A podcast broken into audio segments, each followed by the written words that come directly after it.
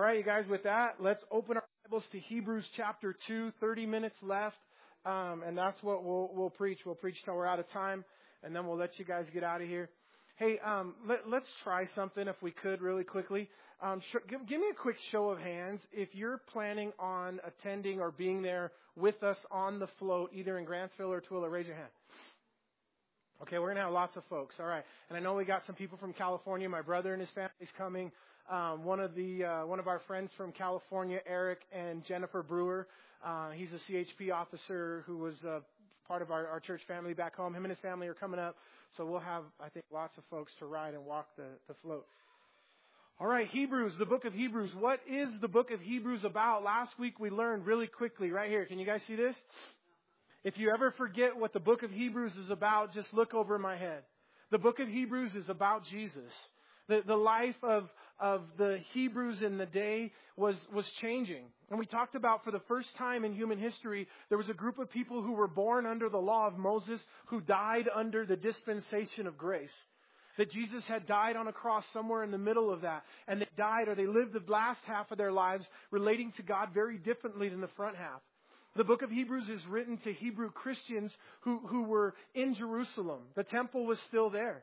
It wouldn't be until AD 70 that the temple was destroyed and that God would put on hold until this day animal sacrifices on the Temple Mount in Jerusalem. And, and, so Paul is preaching to a group of Hebrew Christians in Jerusalem. And really the whole entire point that Paul is making is that Jesus is supreme. Last week we saw where Jesus was supreme over the angels.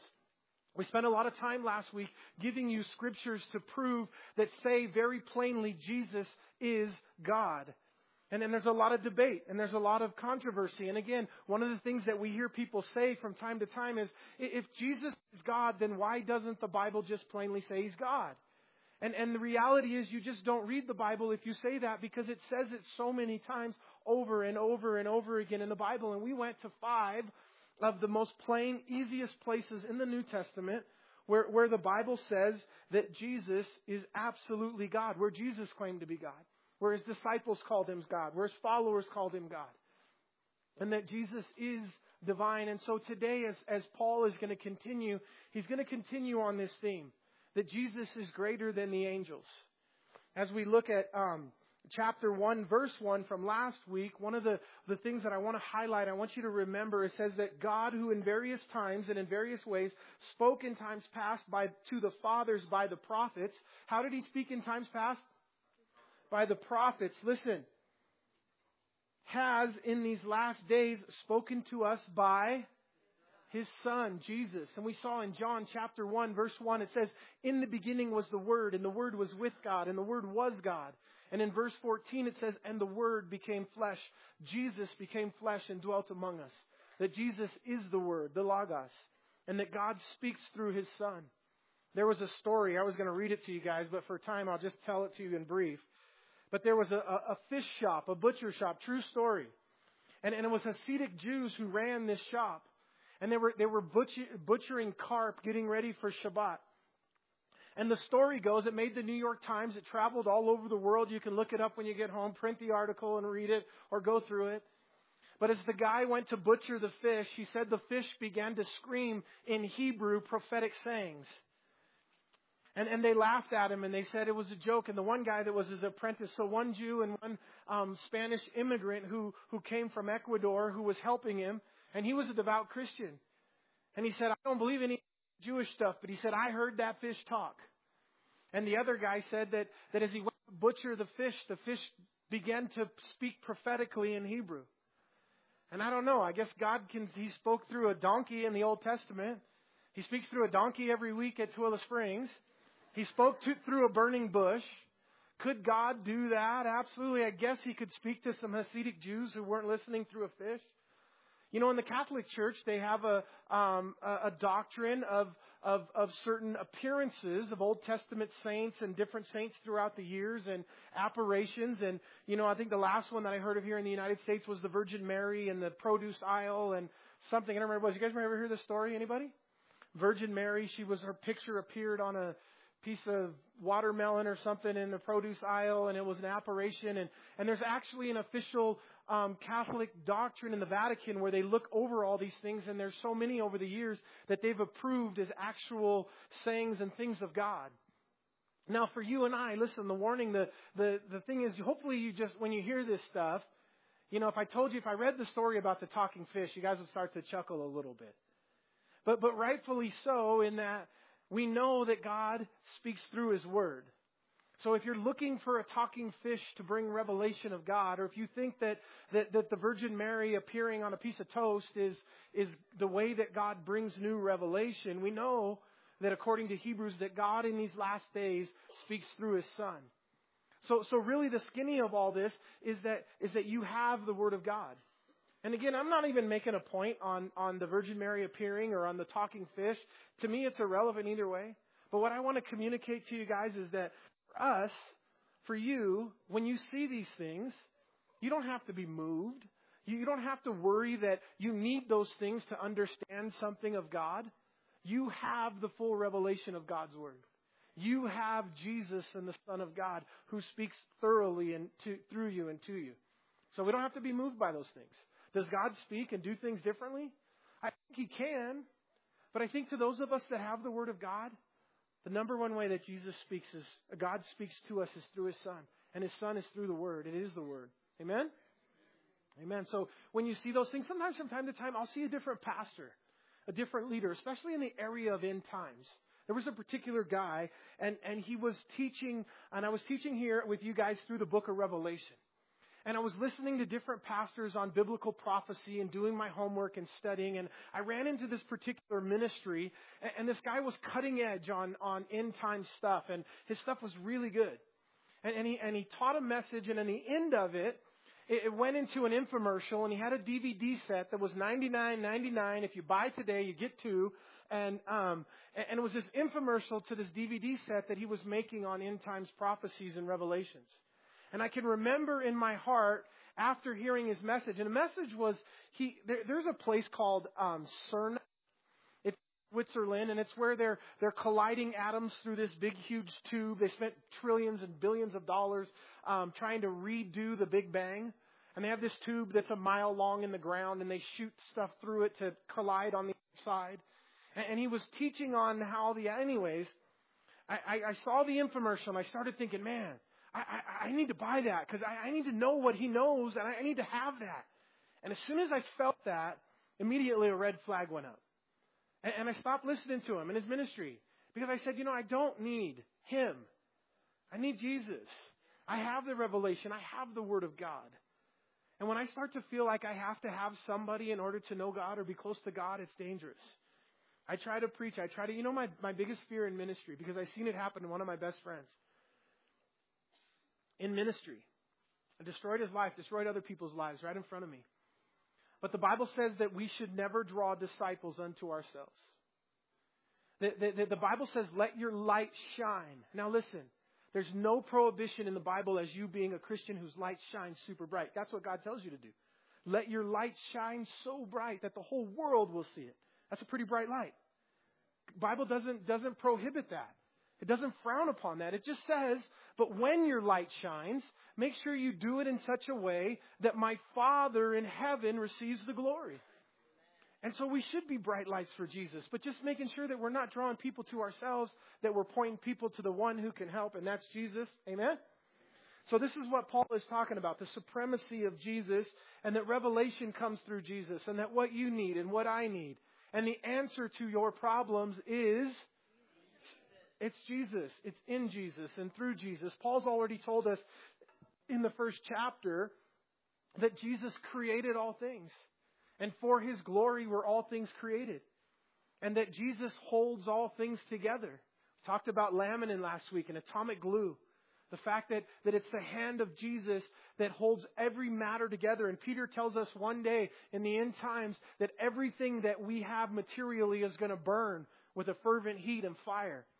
And when that happens, that's the day where Jesus is finally going to let go of everything that he holds together. And the biggest atom bomb is going to go off, but it's a good thing, right? The Bible says, Behold, God said, I create a new heaven and a new earth. And when God creates a new heaven and a new earth, Revelation 21, in that time, Jesus is going to let go of this one. And it's all going to burn. Anybody get a new car in here? New house, something you're proud of? It's all going to burn, baby. You know, I was talking to a guy recently and he was telling me that uh Elvis used to give away Cadillacs. Did you guys know that? He was all impressed about these Cadillacs that Elvis used to give away and I was I was I was being hard, but I said, you know, so unimpressed. And I said, how did that end for him? I think didn't it end in the bottom of, you know, drug overdose at the end. Uh, in a, and where did that lifestyle lead him? But but where are all those Cadillacs today that Elvis gave away? where are they? They're in a junkyard somewhere, right? They're they're smashed into a heap, and one day those things are all going to burn. All right. So chapter two, verse one, more of Jesus. It says, "Therefore we must give the more earnest heed to the things we have heard, lest we drift away." So really quickly, Paul's going to begin chapter 2 with a warning against you drifting away from the gospel. Let me ask you guys a question. Is it possible for you to drift away in your faith? Do we see it over and over and over again? You know, unfortunately, the, the apostle Paul, he calls some people out by name. I'd not, I'd not want to be mentioned in the Bible by the names that the apostle Paul calls out on some of these people. Some who were faithful to him, who had left him, who had, who had hurt him in the ministry. And others who were struggling, who, um, like Mark, who, who came back to faith. And Paul said at one point, get Mark away from me. He left me and he's not worthy of the gospel. Later in life, uh, Paul says, bring to me Mark. He's, he's helpful to me because he came back and he walked with the Lord. You know, as we look around church, every year, even today, as I look around this room, there's some of you in here today who we won't see next year this time I was thinking of this year this morning, the 4th of July. I was looking at some of the pictures of the folks that were with us at the parade last year who, who haven't been around. And I'm not, I don't know where they are. Hopefully they're still walking with the Lord and, and not have fallen. But unfortunately, the reality is it, we're, we're prone to wonder. Amen? And, and Paul is going to give us a warning about wondering. And I want to give you just encouragement that when the Bible gives a warning, that we should take heed. And there's some simple things that God has put in. And just like anything, life is fickle. You, know, one of the things that, that, that the Marines and, and the military and the, our soldiers, you know, and, and, and in the last 15 years in wartime, in, in Iraq, Afghanistan, and other places, Somalia, and and a lot of the, the Marines and, and, and, and soldiers that I've that I've counseled with as a pastor, what happens is when you go to um, Iraq, Afghanistan, especially in you know some of these guys in war times, and you, you when you go, it becomes a new reality for you. You you have to immerse your life and yourself in that culture and that and being that person, and, and then transitioning out of that when you come home, and just in a matter of six months, it becomes who you are in your life and everything, and you you've so immersed yourself in it that, that transitioning back and forth between it becomes very difficult.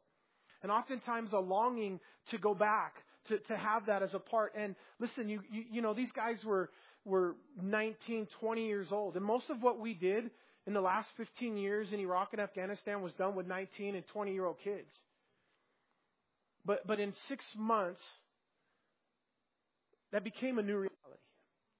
And my point is that we, we in life, that we can adapt that fast. Do you know how long it takes you to, you know, stop walking with the Lord? To become lukewarm in your faith? Something that the Bible here, Paul is warning about, and we should take heed. We should take things in our lives that, that, that keep us from wandering, as, as the famous hymn says, prone to wonder. You know, the, the, the, the, the thing that, that you know, I've given you every week that's the most important. It's a powerful, just easy, practical tool in your life to keep you from wandering. What is it? Read your Bible. Come on. Read your Bible and pray every day. You can laugh every time I say that, but I'm telling you what, there's nothing more important I can tell you. If, if you'll be in a position of reading your Bible by yourself, have a habit of doing what we call devos. Everybody say devos. How many of you guys remember the band Devo? what was it? Whip it. Oh, whip it. Yeah, that's a jam right there. okay, so just think of whip it, okay? Devo, devotions, it's short for devotions. So you live your life around devos. And every day, just real simply, you do a 10 minute, a 5 minute, a 15 minute devo. and, and, and will help you prone to wander. There's a river, um, it's, it's a Wetherby River. True story. And, and there's a fall on one end of the river.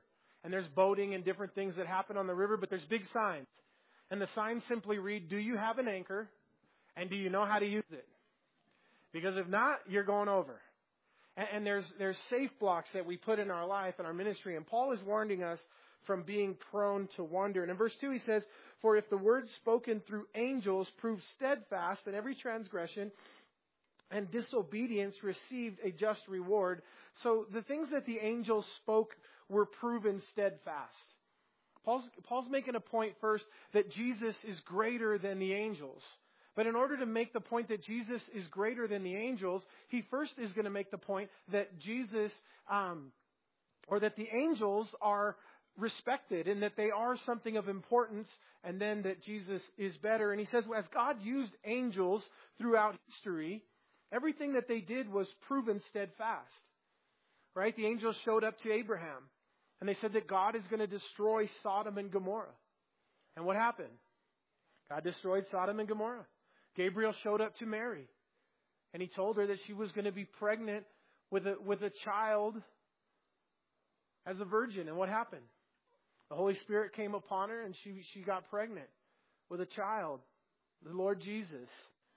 The angel came to her, her cousin Mary and gave her a vision, and, and it came true.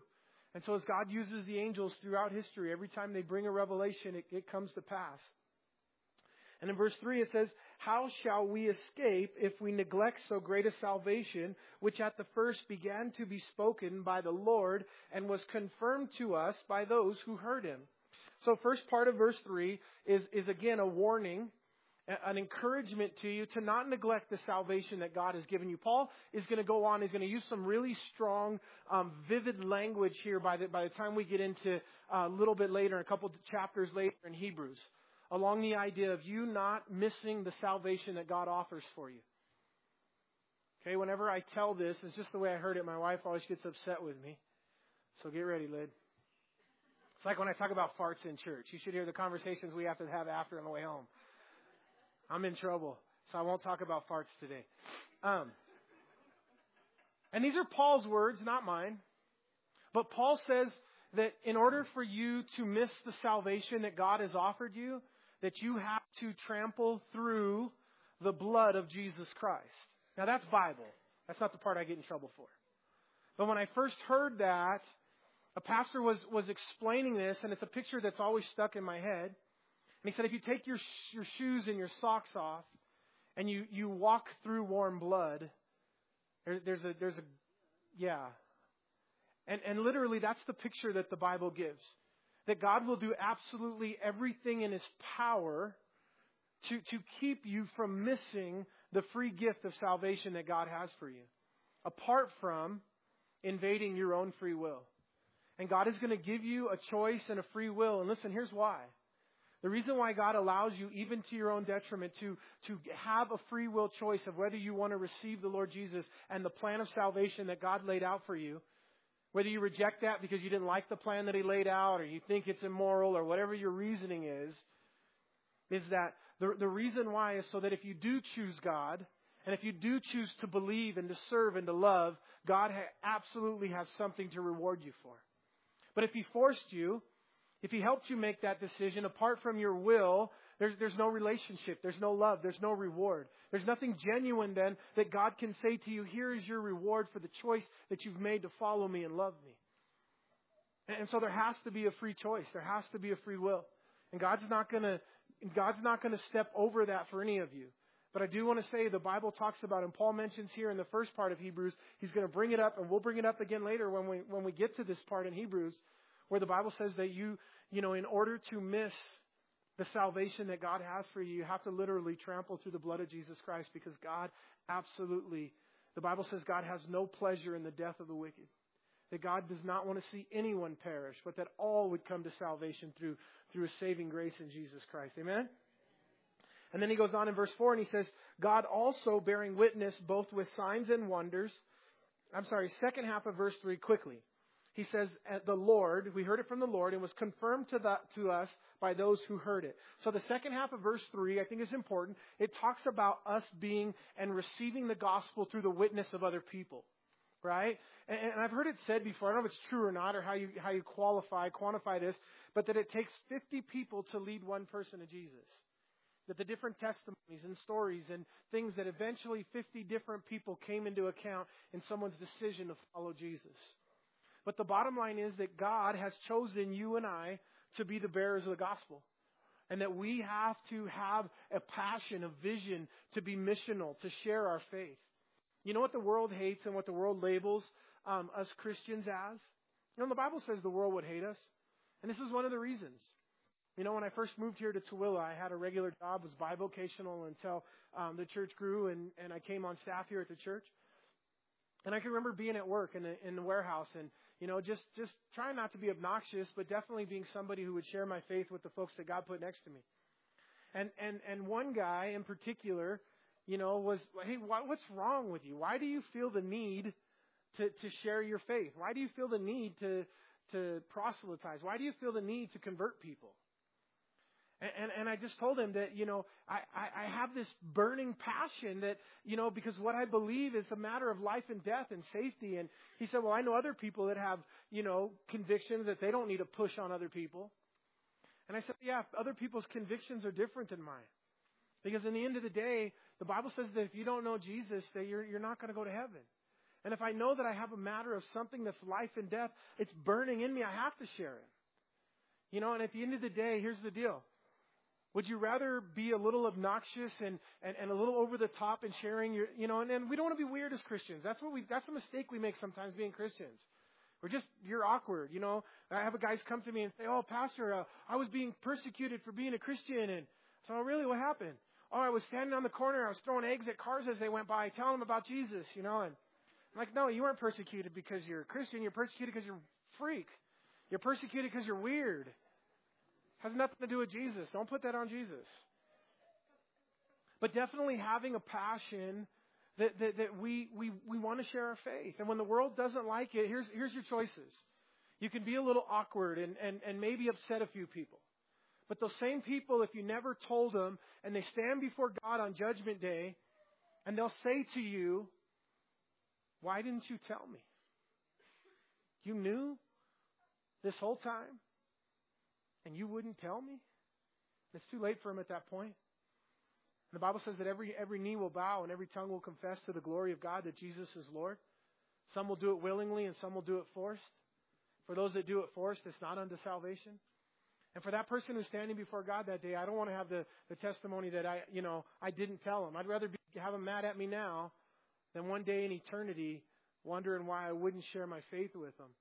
You know, in order to share your faith, listen, the Bible says that, that when the Holy Spirit, Acts chapter 2, when the Holy Spirit comes upon you, you will have what? Power! The word is dunamis. It's, it, power doesn't do it justice. It's dynamite power. It's power! It's what the Greek word means. You will have power when the Holy Spirit comes upon you. But that power that God gives you, it says, is to be, not become or, or, or witness, but to be my witnesses. So the power of the Holy Spirit comes on you, and the power of the Holy Spirit helps you to be that witness. And the number one thing that, that witnesses in your life for Jesus is love, right? We know that. It, you can't you can't witness to people if you don't love the people that you're witnessing to. You can't share your faith with somebody who you don't genuinely love. Because they're not going to care how much you know until they know how much you care. But we need to be a people that invite people to church, that invite people to faith, that encourage people to read the Word. You know, the Bible says that in the book of Revelation that the church that God blesses is the church, number one, Church of Philadelphia. The only church in the seven letters that God had nothing bad to say about. And the two, several of the things, but two of the things that God says that they did well, He says, number one, that they kept the Word of God. And number two, He says they were mission minded or a missional church. When we think of being mission minded, we oftentimes think, oh yeah, we have missionaries in Africa and we have missionaries in Serba, Serbia and the country of Georgia, or we go on long term missions. But really, to be mission minded is every one of us to be missional in our daily lives of sharing the gospel. Amen? Amen. All right, in verse 5, he says, For he who has not put the whole world to come of which he speaks in subjection to angels. But one testifies in a certain place saying, What is man that you are mindful of him? Now this is a quote out of Psalms chapter 8. Or the son of man that you take care of him. You have made him a little lower than the angels and have crowned him with glory and honor and set him over the works of your hands and have put all things in a subjection under his feet. Now, if you just read Psalms 8 in its context, it, it doesn't really have any messianic connotation to it in of itself. But as Paul puts it together, Paul makes an absolute connection that this is talking about Jesus the Messiah. And, and the first part of Psalms chapter 8 says, who, who am I that you are mindful of me? What is man that you were mindful of him? I want to tell you one of the most encouraging and powerful things about God is that God is mindful of you. The Bible says of you, listen, check it out. God knows how many hairs are on your head. You know that number's changing all the time? You don't believe me, go home and look in your sink. Okay? He, and, and that may, probably includes the hairs in your beard. They're on your head. Because none of some of you guys don't got them up here. God's got to count the ones. If I was God, I could count some of you guys pretty easy, right? Zero, zero. Pretty easy to count the hairs on your head. But God, God, now, no, is God concerned about how many hairs are in your beard? Then why does He count them? Why does He keep the number in His heart for every one of us? Because He loves you that much.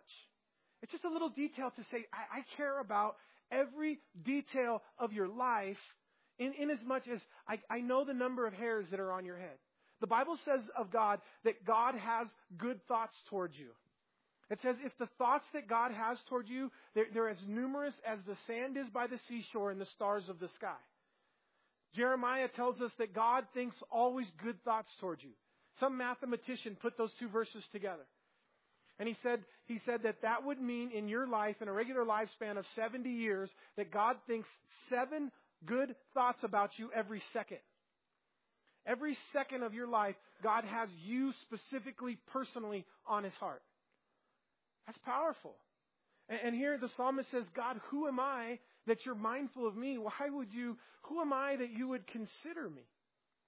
When, when, when we consider the vastness of God, how, how big is our galaxy, you guys? How big is our universe? Have you guys seen that the largest star in our galaxy? Let's just take, I think, Betelgeuse. I think it's the third. It, it's so big that I, I can't really even do it justice. The, the, the, the, the sun, which dwarfs the earth, is a speck, a dot, the head of a pin on the, the, the picture of Betelgeuse. Betelgeuse is, I, I just can't even describe. It's in orbit. Do you know something makes, there was some thrust that, that took to start that thing moving? You know what it was? The Bible says it was the finger of God. With his little finger, he went like this and started the universe into motion. It says that God says he measures the universe with the span of his hand. That's between your thumb and your pinky. Is that a big God or a little God? It's a big God. And, and who am I that this, this God is mindful of me? It's powerful. And then he goes on. Now let's switch gears to talking about Jesus. And he says in the end of verse 8 there, middle of verse 8, for in that he put all in subjection under him. He left nothing that is un, not put under him. Now, but now we do not see, yet see all things put under him. But we see Jesus, who was made a little lower than the angels, for the suffering of death, crowned with glory, honor, that he, by the grace of God, might taste death for everyone. So, what does that mean? Is that a curveball? Isn't the whole topic here that Paul's talking about that Jesus is greater than the angels? And here he says he was made a little lower, yet made a little lower than the angels. When did Jesus become a little lower than the angels?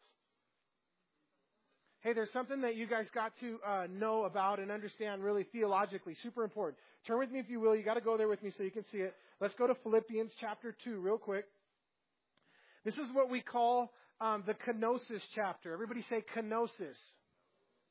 Kenosis is a Greek word that it means emptied himself. Okay, Philippians chapter 2. Not Ephesians, Philippians chapter 2. Okay. I, I saw a debate with an apologist who doesn't believe in the Trinity. He doesn't believe in the triune God. And for those that, that have a hard time, and he said in his argument, he said it's just math. It's simply math. One plus one plus one equals three. You cannot get around just simple math. And, and, and, I, and I would say to him, well, yeah, one plus one plus one is three. But let me ask you this. What is, God does different math. What is one times one times one? Is one. God multiplies. He doesn't add. And, and then he said, in the, in the book of John, it says that the Father only knows the time of the return of Jesus. That even the Son doesn't know these times, that these times are even held. And he said, How can Jesus and the Father be one if, if the Father knows something that Jesus doesn't know? And how can Jesus not know something that the Father knows? And how can Jesus in Hebrews be made a little lower than the angels and still be one God and still be deity and, and still be greater than the angels? You know, the Muslims make the same argument. When they look at the Bible and they think they have us tricked or they have us figured out. I'll tell you, it's very easy to understand, and you should know this. In Hebrews, it says, I'm sorry, not in Hebrews, in Philippians chapter 2, verse 5. I taught this in detail already once, so some of you guys have heard it already. Let this mind be in you, which was also in Christ Jesus. So Jesus had a certain mind of, of saving you, of salvation. And in this mind that Jesus had, it says, who being in the form of God. So where was Jesus before he was born in a manger? He was in heaven. That wasn't the beginning of Jesus. We see him in the Old Testament. We see him at creation. We see Jesus all the way through the Bible. But Jesus, who being in the form of God, did not consider it robbery to be equal with God, but made himself of no reputation taking the form of a bondservant and coming in the likeness of men, and being found in the appearance of a man, he humbled himself and became obedient even to the point of death, even death on the cross. Therefore, God has highly exalted him that, and given him the name which is above every name that at the name of Jesus every knee should bow of those in heaven and those on earth and those under the earth, and that every tongue should confess that Jesus is Lord to the glory of God. So this is what we call um, the the incarnation of Jesus. So that's a, just a fancy word, just meaning that that in John one one, in the beginning was the Word, the Word was with God, and the Word was God. Verse fourteen, and the Word became flesh and dwelt among us. So Jesus, in his humanity, was fully God, fully man. And, and in that state, he, he emptied himself. He laid aside some divine attributes so that he could relate to you and I, so that he could become a man and fulfill the plan of salvation. So in the flesh, as a man, Jesus got tired. Jesus felt pain. Jesus got thirsty. Jesus was sad. He cried when his friend Lazarus died. He experienced life the way that you and I experienced it. Paul's going to go on and explain that Jesus was tempted in all ways as you and I are tempted. That we don't have a high priest who can't sympathize with us because Jesus in the flesh, He lived this life. He knows what you're going through. He can identify with your troubles and your problems. And yes, for a period of time, the, the word kenosis is this, this Greek word that talks about how Jesus emptied himself of certain attributes. Did he ever empty himself of divinity? No, he was always fully God. And how does it work? It's a God thing. I, I wish I could fully understand it. But it's true that Jesus on the cross, he felt every, every, every pain. Every one of his muscles, the Bible says, was out of joint and cramping upon the cross. He, he, was, he was beaten thoroughly. He didn't have like a God power in his divinity to protect himself from the pain that he felt when he died on the cross. That he emptied himself of those things. That he became a man. That he lived like you and I. And so, yes, there were some things. And when John, in John's gospel, when it says that the Father only knows the time, not even the Son, that's not because the two are not one. Jesus said, I and the Father are one. If you've seen me, you've seen the Father. Jesus said, Before Abraham was, I am. It doesn't change the, the deity of Jesus. It doesn't change the triune nature of the God we serve. It's a position that Jesus took. Amen? Okay, if we go back to Hebrews, and we are almost done, you guys. I don't think we'll finish the chapter today, but we want to get you out on time. In verse number 10, let's just go to verse number 10.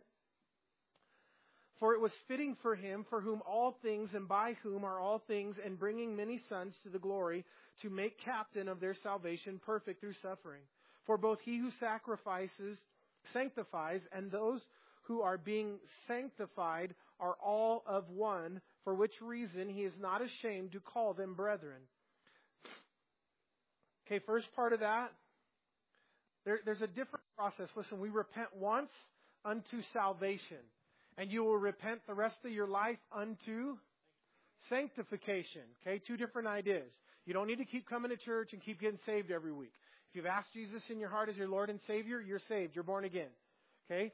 You may not be walking close with the Lord or know the Lord and you need to repent unto, you know, get right with God, but you're saved. When you're saved, you're saved. You can repent once unto salvation. You give your life thoroughly, completely to Jesus.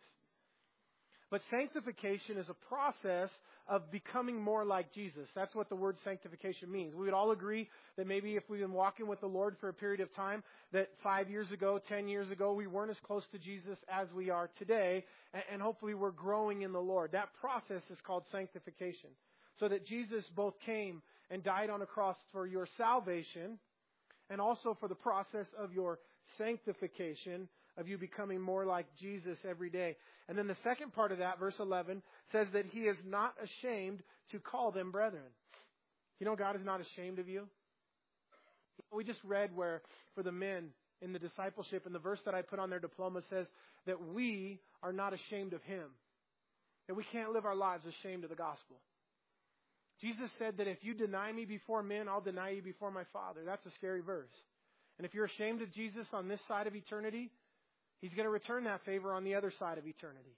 And so we have to live our lives unashamed of the gospel because it is the power of salvation to those who believe. And then here he says that he's not ashamed of you. You know what the Bible says in the Gospel of John, which is so crazy to me? And I need this. I really do. I got like this ego trouble and I need this bad. I'd struggle without it. You know God loves you, right? John 3:16. For God so loved the world. Does anybody have a problem believing that God loves you? Anybody? God loves you. Let me tell you that. But here's what's crazy. You know what the Bible also says about it? And I've already kind of encouraged you guys a little bit. But in John's gospel, it also says that God likes you. now that's the part that I need because I could get it that He loves me, but I think, oh, He loves me, but He don't like me. You know, it's like that bumper sticker. You know, good thing Jesus loves you because everybody else thinks you're a jerk. You know, and and and, and yeah, I know that Jesus loves me, but to think and to know that God likes me. That he, that he, he, if he was here, he'd want to hang out with me. He does want to hang out with me. He wants to spend time with me. You know, that he thinks I'm cool. That, that Jesus not only loves me, but that he likes me and wants to be intimate and personal with me and you.